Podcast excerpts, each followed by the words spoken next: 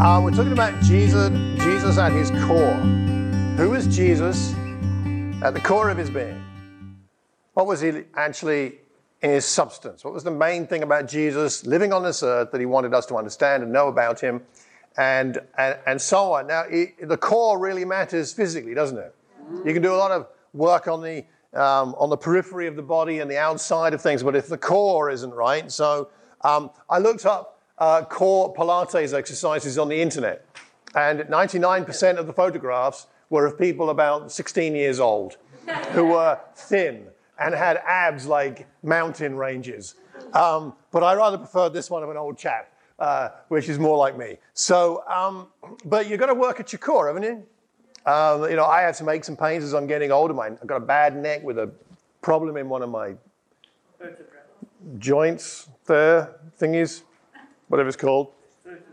And, uh, you know, I've had some knee surgery and, I, you know, my back's a bit, and, and I went to Debbie. Some of you know will know Debbie, and I said to her, "I need some, I need some help." And I thought she'd give me some nice, easy exercises. so you gave me these, these easy-looking exercises. She came around to the house, demonstrated these, all you know, lifting your leg a little bit this way and lifting your, your center of your body a bit this way, and it looked easy. And I tried them, and I mean, honestly, I was sweating. I was sweating in a few seconds, even though I wasn't really moving very much.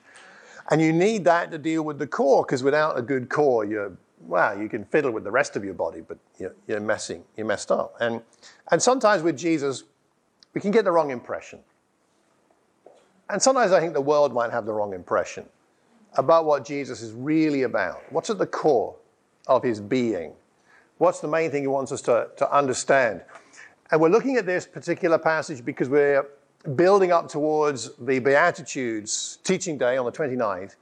So last week, this week, and next week, we're looking at Matthew 4 and what's going on in the build up to Matthew 5 and the Sermon on the Mount. So last week, we looked at how Jesus was um, heralded by John the Baptist. Here is the Messiah, basically. He was baptized by John the Baptist in the Jordan. Then God came down and said, This is my son whom I, I love. With him I am well pleased. So God, he got God's approval in, in, or commissioning, in a sense, you could say. And then last week we talked about how he was tested in the wilderness, not for the sake of testing, or not even just to pass a few tests of temptation, but to be prepared for the work that God had in mind for him. So that's where we are so far. And now we're looking at the next phase. And next week we'll look at one more as we go through and figure out what's going on here. So let's read our passage, and then we've got a few things to discuss together. So, Matthew chapter 4, and picking it up in verse 12. Matthew 4, verse 12. When Jesus heard that John had been put in prison, uh, John, that's his cousin, John the Baptist, he's talking about there, he withdrew to Galilee. Leaving Nazareth, he went and lived in Capernaum, which was by the lake in the area of Zebulun and Naphtali, to fulfill what was said through the prophet Isaiah land of Zebulun, land of Naphtali, the way of the sea beyond the Jordan, Galilee of the Gentiles. The people living in darkness have seen a great light. On those living in the land of the shadow of death, a light has dawned. From that time on, Jesus began to preach, Repent, for the kingdom of heaven has come near. As Jesus was walking beside the Sea of Galilee, he saw two brothers, Simon, called Peter. Simon, right, Simon? There you are. Your, name checked there. Simon and his brother Andrew, they were casting a net into the lake, for they were fishermen. Come, follow me, Jesus said, and I will send you out to fish for people. At once, they left their nets and followed him. Going on from there, he saw two other brothers, James, son of Zebedee, and his brother John. They were in a boat with their father Zebedee, preparing their nets. Jesus called them, and immediately they left the boat and their father and followed him. So we'll stop there for today. We'll look at the next bit uh, next, uh, next Sunday. So what's going on? Okay, a little bit of geography and history just to put us in the picture of what's uh, happening. Uh, John the Baptist was imprisoned here. This is the fortress that one of the fortresses that Herod had at that day, Herod Agrippa. It's in a place called Machaerus. It's in the region of Perea, and um, that's where John the Baptist was taken and imprisoned. And uh, that's what's left today. That's a photograph of the, the mound that was the fortress. Um, and in terms of where it is exactly, it is uh, sort of here. So we've had uh, Jesus baptized in the Jordan River, and then he went to the wilderness somewhere over here.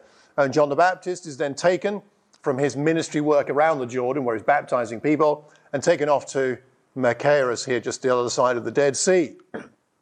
And then what happens is Jesus moves from this area up to Nazareth, where he's from. So he goes back up to Nazareth. He's there, we don't know quite how long. And he goes from there, there to Capernaum, which is on the north west side of the Lake of Galilee. And so we find him now up in Capernaum in the area of, of as it says here, Naphtali and Zebulun. So Naphtali is uh, sort of this area up here, and Zebulun is sort of around here. So when it talks about Zebulun there, Naphtali up there. So these are the areas we're talking about in, um, uh, that's referenced, uh, referenced here. Why did Jesus go to Capernaum? Probably because, well, for several reasons, possibly. Um, but uh, a lot of trade routes running through there. So, the, in terms of him spreading his message, uh, people that might have heard him would go on and spread his message elsewhere. Um, a big junction, really, there at Capernaum, north south and to some degree east west. Um, he probably worked there for a while and probably lived in, in Peter's house. Uh, now, so I've got something else for you here. Okay, so this is a photograph of the, of the synagogue, the first century synagogue at Capernaum. This is uh, Penny and I were in Israel a year, year and a half ago. And so this was the group we were with. This is the synagogue where Jesus spoke. This is in other uh, parts of the New Testament, but that's the synagogue in Capernaum.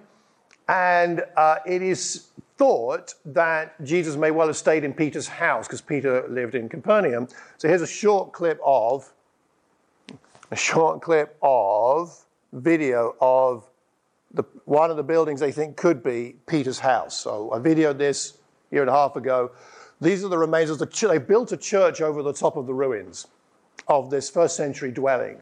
It may have been Peter's house, it may not have been. There's some reasonable um, reasons to think it may have been, um, but they're not absolutely sure it's Peter's house. But it would have been a house very like this. It was quite spacious. There's evidence of early Christian worship there from the very early uh, years of Christianity. Um, and it's right next to the synagogue that I showed you earlier. It's just sort of over to the left there. It's very near. and so that's, that's a first century dwelling in Capernaum, quite possibly where Jesus stayed, where Peter lived, and where he healed Peter's mother in law in Mark chapter 1. It, mentions, it mentions that. So this is, this is uh, where we are. And just to finish off this bit, Lake Galilee. So Penny and I were fortunate enough to go on a boat on Lake Galilee, and it was a night, it was a misty, misty day. Um, but you can imagine being on a boat there in Lake Galilee as Jesus uh, was at times, and Peter and Andrew and James and John and uh, other fishermen. Galilee uh, is a small province in terms of the provinces of Israel at the time, but it had very fertile land, some of the most fertile land in Israel. So it was very densely populated, more densely populated than most of the rest of Israel. Much of Israel is desert and mountain. Uh, but this is a very fertile area. But it is the most densely populated area, not only of Israel, but of the Middle East at the time. Uh, it also uh, a, had a population that was somewhat volatile. Uh, the, the, authorities in Jerusalem were always trying to get, their, get their, their hands on Galilee to calm them down. Galilee was the place where re- they thought rebellion was most likely to begin. It's a sort of a rebellious area. I don't know what the equivalent would be in the UK, um, particularly rebellious place. Uh, know, would, it, would, it, be Wales? Would it be in Britain? Uh, Historically, Glasgow. Glasgow, maybe. We're going to vote for Glasgow there. Mm-hmm. Okay, this is all going Luton. online. Luton Town. yeah, Luton Watford don't share a, uh, a mutual love, let's say. So, I suppose from Watford's perspective, it would be Luton. Yes. Okay. I'll, I was born there. I'll take it. Okay. So, they, the, the Galileans were known to be tough and courageous is an interesting, a very interesting area. Um, so that's where Jesus is. And now he hears about the imprisonment of his cousin, and that's tough news. I mean, your, your cousin is imprisoned and ultimately is beheaded. That's not the kind of news you, you like. And what does it do with Jesus? For some reason, there's a connection there between him hearing that news and then moving up to Galilee, first of all, Nazareth, and then on to Capernaum. So then Matthew gives us this commentary in what's going, what's going on. Because what Matthew does is he says, you know what, this is, I think this is what Isaiah was talking about. He gives us a quote from Isaiah chapter 9. And he says that what Jesus did was to fulfill what the prophet Isaiah said about that area, Zebulun, that area, Naphtali, beyond the Jordan, Galilee of the Gentiles. So notice it's, it's an Israelite province, but it is referred to in Isaiah as Galilee of the Gentiles because it had such a strong Gentile influence. It is regarded again by the priestly authorities in Jerusalem with great suspicion. Those sort of semi heretics up there in Galilee, they can't be trusted. They've got too much Gentile influence. And these are people living in darkness. They've seen a great light, living in the shadow of death. A light has dawned. And of course, we're going to look on in Matthew chapter 5. It talks about being a light to the world. So there's a connection there, but we'll come on to that another time. And it's at that time, by Galilee, that Jesus says, okay, it's time to repent. The kingdom of heaven is, has come near. And he calls the first disciples, Peter and, um, or Simon and Andrew, Peter and Andrew, and, uh, and James and John, and they follow him. So, what's going on here? We can look at two things, and it's on your handout there two, two issues and two questions. We're going to be looking at Jesus' core message and Jesus' core uh, method. Core method. So, I have a question, which I'd like you to just t- turn to someone near you and have a conversation with for a couple of minutes. We'll take a moment or two to talk about this. What is at the core of his message? What do you learn here about it? First of all, the first part, not before, before we get to the calling of the disciples. What do you get? What do you understand from what Matthew writes about Isaiah and what Jesus himself says when he says, "Repent, the kingdom of heaven is near"? What do you say think is his core message? What's at the heart of what he's come to do, according to what uh, Matthew says about the prophecy from Isaiah and about what Jesus says here? How would you summarize? What would you say is the content? If this is who he is, if this is why he has come, if this is what he is proclaiming, what is at the core of his message? All right? Let's take three minutes to talk with someone near you and see what we think. What do we think? All right, well, just, let's throw out a few things and let's see what we've got. What's at the core of his message, as far as we can tell from the evidence we have uh, in front of us here? Yeah. Obedience. His message is obedience. Okay. All right. Yeah. Makes sense. Yeah. Uh, we kind of concentrated on the phrase the kingdom of God has come near. Mm, okay. In other translations, it is near. Mm-hmm. And, it, this, it, and I've always thought it's a time thing. Mm-hmm. Sort of thing, is it a distance thing? And then also, we were sort of asking, does this mean that it's near now, but it might go away? Mm. So now your chance to do it because later it won't be, it won't be so easy. Mm. You know, it's, it's so, uh, I don't know, so we kind of we're throwing that around. Yeah. Yeah, well, that would fit with the other passages where he talks about make every effort to enter, right? So it's, it's a present opportunity. It won't necessarily be around forever. So that's interesting. Yes, Bill. It might be that because of his death, Mhm. you will then, and you believe in him, Mhm. then enter into the kingdom of heaven Right. through, through him. There's a connection with his ultimate destiny on the cross, you mean? Yeah. Yeah, that's right. Okay, what else do we see about the core, the core of his message? What do we think? Stefan, sorry. Part of the, the kingdom is near is the fulfillment of all those Old Testament prophecies of, Okay. of the new kingdom. Yeah. So it's, it's kind of a, announcing a new era. Announcing a new era, yeah. The future, yeah. Fulfillment. I mean, that word fulfill seems important, doesn't it? Even though Jesus doesn't use the word, but Matthew does, referencing Yeah. what's going on here to fulfill. Hmm, okay, so Old Testament stuff, yeah. One- One question that I have is that it talks about the people living in darkness Hmm. have seen a great light, but it doesn't make it clear whether that's Gentiles or Jews and Gentiles. Hmm? Mm-hmm. So is he is he grouping everybody in together that they're in darkness? Mhm. Now, now the new time has come, everyone's in darkness. And with the new light, is it just for Gentiles or is it for everyone? Hmm, good question. Because your average Jewish person, perhaps particularly a Pharisee at that time, Yeah. would see themselves as being in the light. Yes. But perhaps they're not. Yeah. Not anymore. Uh huh, uh huh. Okay, yeah. Simon. Yeah, we were saying um, about repentance, you know, Ah, and coming away from the darkness and insincerity, you know, to following Jesus, you know, and, uh, Yeah. yeah. Yeah, there's a there's a change. You mentioned change, obedience, which implies there's a disobedience followed by obedience. So there has to be change. Yeah, good. Okay. Anything else? Anything else at the core? Yes. I want to add what Simon said in our group as well. He said it's you know not just about the religion, it's about action and sincere change. Action and sincere change. Okay. Oh, I like that. I, the Beatitudes are all about that, so we'll come on to that when we teach it. But uh, it's about the change of the heart. Yeah, the core here. So, a couple of things that seems I'll just mention struck me. Uh, one is that it is for all people. Part of the core of Jesus' message is this is for everybody. So everybody, excuse me, I think I'd agree with you in the sense that everybody's in the same category in the darkness. Whether you're Jew or Gentile, there is darkness. I have come to bring light. So it's the same for everybody, and it's a message for all peoples, all nations, all times, all, all cultures, all races. It's, it's for everybody. Uh, Revelation talks about how, um, how the good, good news and the gospel have come for the healing of the nations. So this is the idea, is we're meant to be, and we have here um, many nations in, the, uh, in this room, and that's right. Isn't that the way it's meant to be? that God brings people to Him, and as He brings people to Him, He brings people together. It's like the old thing of, do you know that, that marriage uh, triangle thing, right? You got a husband and wife here, and you got God at the top of the triangle. And the idea is if you're going to resolve your conflicts, rather than try and sort it out yourself, if you both get closer to God, you'll get closer to each other, right? Okay.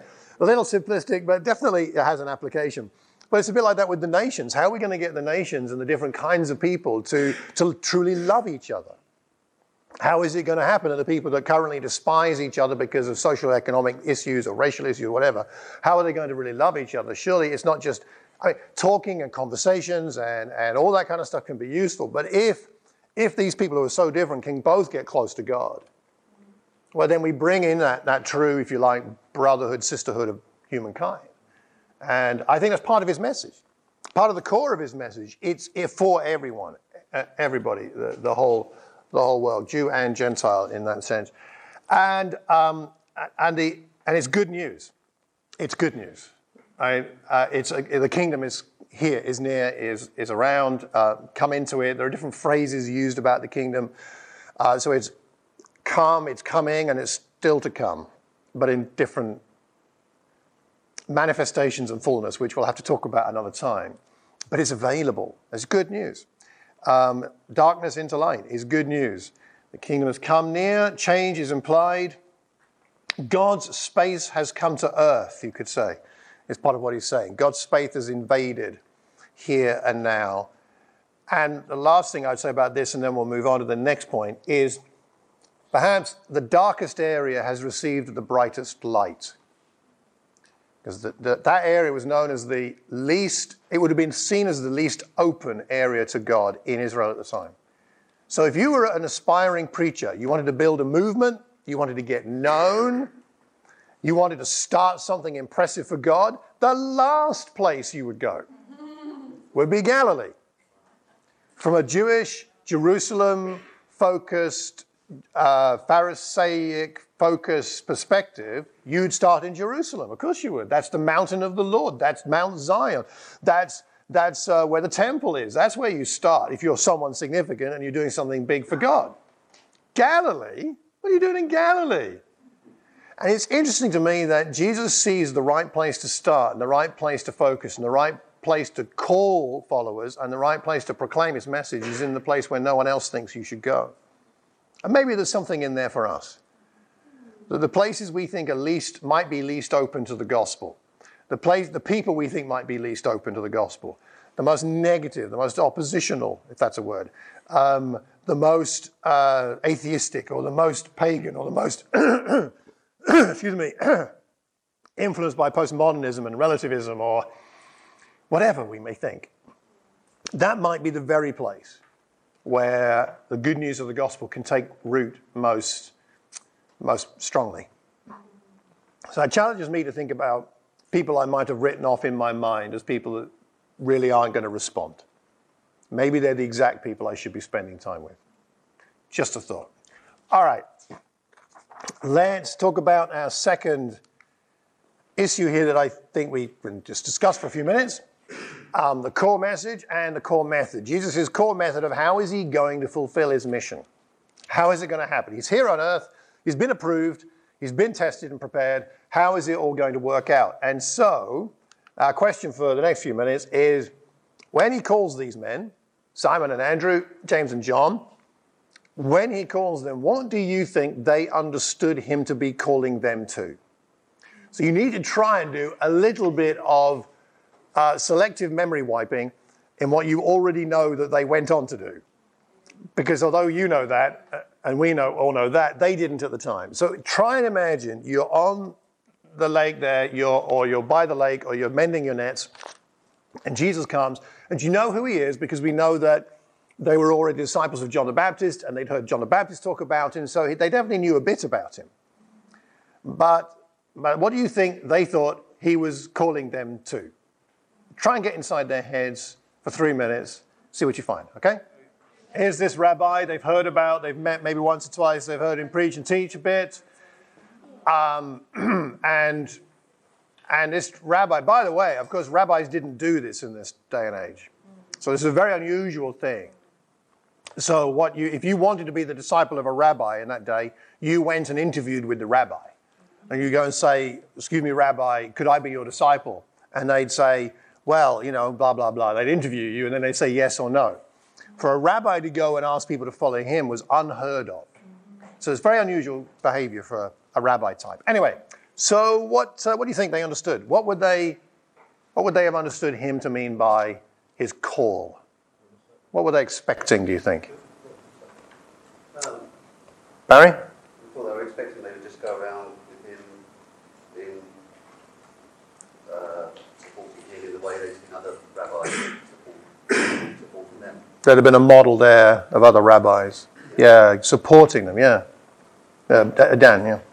I think because they were already on board with John the Baptist, and John the Baptist was not shy in saying what he thought about religious leaders Mm, of the so-called spiritual elite. mm, They obviously had the same convictions as John the Baptist, uh, in that things needed to change. mm, Um, and I think maybe that was influenced by where they lived, the fact that rubbed shoulders with Gentiles and Jews, and Mm, that mm. multicultural society. But when they heard maybe the message was, the new message was about not just religious leaders changing, but a new message for everyone, Mm. and that they were chosen by him, they thought, wow, this is an opportunity to be part of something new, and something new which could change. yes. What's going through their heads at the time. Yeah, no, that would make sense because they- they know what John the Baptist has been preaching a baptism of repentance for the forgiveness of sins. Uh, he has been rebuking the religious leaders for their hypocrisy. And they know that Jesus is aligned with John the Baptist um, in that sense. So, yeah, yeah, they, It's a natural continuation. Yep. very much so. Good point. Yeah. Okay, anything else? What else? What else? Yes. Um, I was thinking of knowing already what they were hearing from John the Baptist.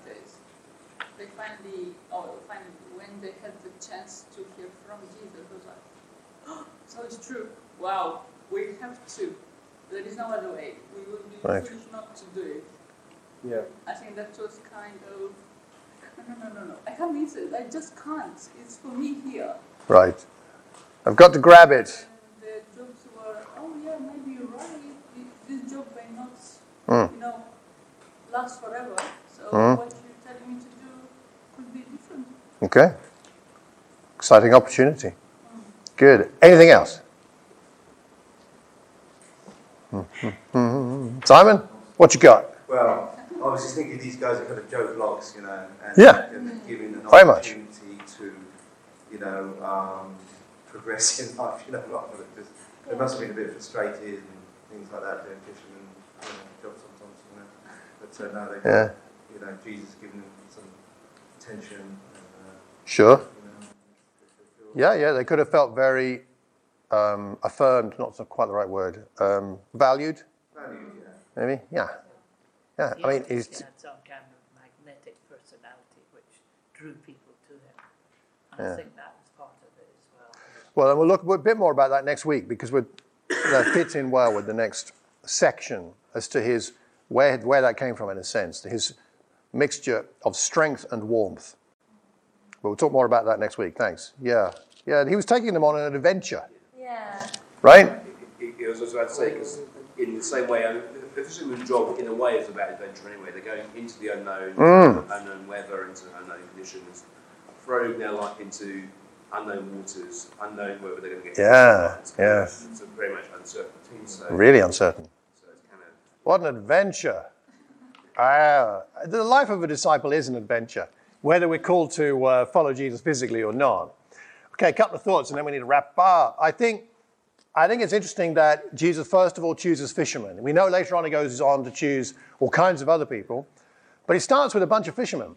And it's, it's interesting to speculate as to why fishermen might be particularly suitable to being disciples. Uh, but we can discuss that another time. But there's something there about uh, there's certainly courageous people. The squalls on the lake were stormy. I mean, you had to be courageous. Um, you had to be very patient. Fishing is not something you can do when you're in a hurry. Uh, you had to persevere out, out there all night fishing. You have to be flexible. There are different kinds of net for different kinds of fish. You need to know how to adapt. Um, you have to be properly uh, unobtrusive because if you scare the fish, then they, they won't stick around, right? And so you've got to know how to be quiet and still. And you've got to have a good sense of timing, again, for fishing. And uh, proper fisher people would, would say more than that, I'm sure. But, um, but it's interesting how a lot of those things are appropriate for uh, someone who wants to follow Jesus. About There is things there about timing and about being unobtrusive and about perseverance and patience and courage. Interesting. So, my, the thing I was praying about this morning, and I'd like to leave this thought with you, not quite the final thought, but just a thought, is why did God call you? As in, what I mean by that is, He loves everybody, but I'm guessing there are some characteristics that you have through your experiences, through your personality, through your strengths, that would make you suitable to be a disciple in a way. Like, what would be the ways that God would use you as a disciple He might use differently from the way He would use me? What is it, is it about your background, your experience, your training, your whatever it is, that you think that, oh, this, this is useful as a follower of Jesus Christ? Might want to think about that, pray about that. Interesting to think about that. Not the core of the point of the core of the message that we're t- dealing with today, but I just thought it was kind of interesting. Um, so, Jesus at his core. The last thing I want to say about the method, about him calling the disciples, is this a, a, a negative and a positive. Jesus, um, when he was calling people to follow him, he wasn't calling them to measure up. He was only calling them to follow. And I think this has great relevance for all of us, but particularly for any of us who str- really struggle to believe that you can be a disciple. That that's really for you. Because one of the barriers to following Jesus is the sense, I just can't do this. The standard's too high. I mean, look, Jesus is just perfect. And then his disciples, well, you know, they were apostles. These, these guys became apostles, and they must have been like super spiritual. And I, you know, and I, I know some Christian people, and they're all holy and all that. And, and I just, I, I don't measure up. And there are things to understand about becoming a follower of Jesus, a disciple, that, that change the way we live. And we live by different standards and values. And that's why Jesus says in this passage, repent. There's a change that needs to happen. But it's not about measuring up, it's just about following. And it, it creates a lot, it creates simplicity for us. That I need to be asking myself in my own discipleship to Jesus Christ, not so much, am I measuring up? Because the answer is always no. I never measure up. Not even in my best days. I mean, I don't know in my 30 odd years of being a disciple whether there's one day I haven't sinned at all in one day. There might have been one day somewhere, I don't know.